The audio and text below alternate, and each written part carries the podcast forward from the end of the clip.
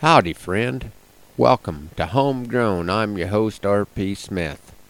We put the final touches on the Custer County Fair, at least the part that involves driving into town. There are still a few days' worth of getting things put away and the challenge of remembering where we put them so we have access to everything when the next fair rolls around, which I'm sure will get here way too soon. The livestock auction was well supported. Thank you to all the businesses that make it work. Thanks also to the Fair Board members and other volunteers. Events like this could not happen without you. This is the first fair in over 50 years that my dad has not been involved with. We're still praying that he makes it back for the next go round.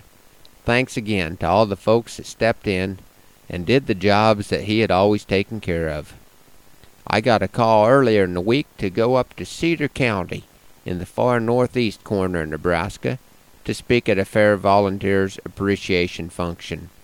So I need to practice a poem that I wrote a while back for a similar event here in Custer County. Please remember that my writings are just the product of a fertile imagination, and any similarities to actual people or events are completely coincidental. Our town is the picture of tranquility why folks just have the ability to make the best of whatever's going down. And we have things the big city lacks, even have our own city sales tax. I tell you, friend, it's a model sort of town. There is one thing that some folks dread. That's when progress rears its ugly head and changes are made for the sake of being changed. It wasn't the war on drugs or poverty that got folks all upset, you see but debate on how the county fair parade should be arranged.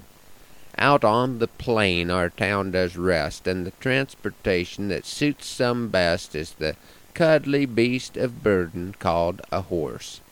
He is saddled up at least once a year along with dustin' off his gear, and happily he's ridden along the windin' course.